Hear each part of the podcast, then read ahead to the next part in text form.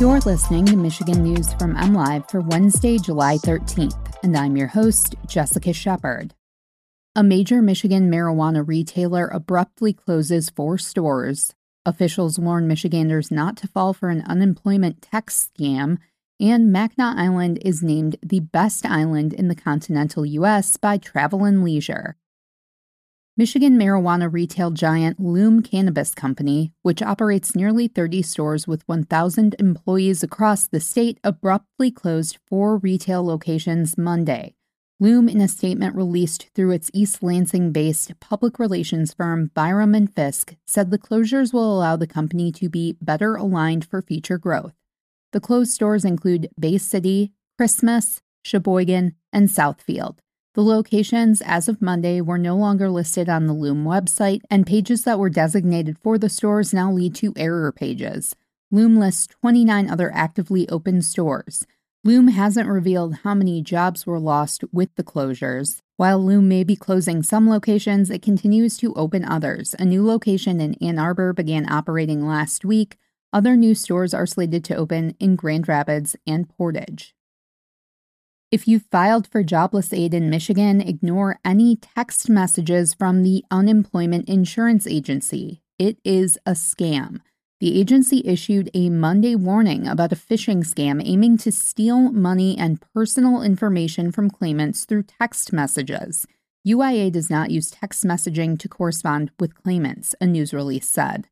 Text messages with a 210 area code, which is in Texas, say Michigan Department of Labor and Economic Opportunity, your back payment deposit of $2,800 is now pending on your profile.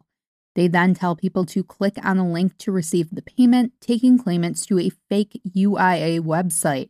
Anyone who receives one of those messages should not click on the link.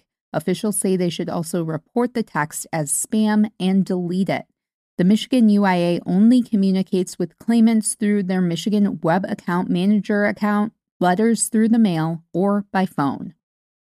If there was any secret left to the beauty of Michigan's Mackinac Island as a destination trip, it's pretty safe to say this latest accolade being laid at its shore will take care of that.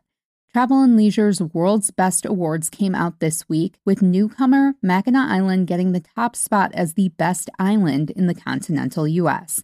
Mackinac topped 14 other spots, including Hilton Head, the Florida Keys, and other popular island destinations.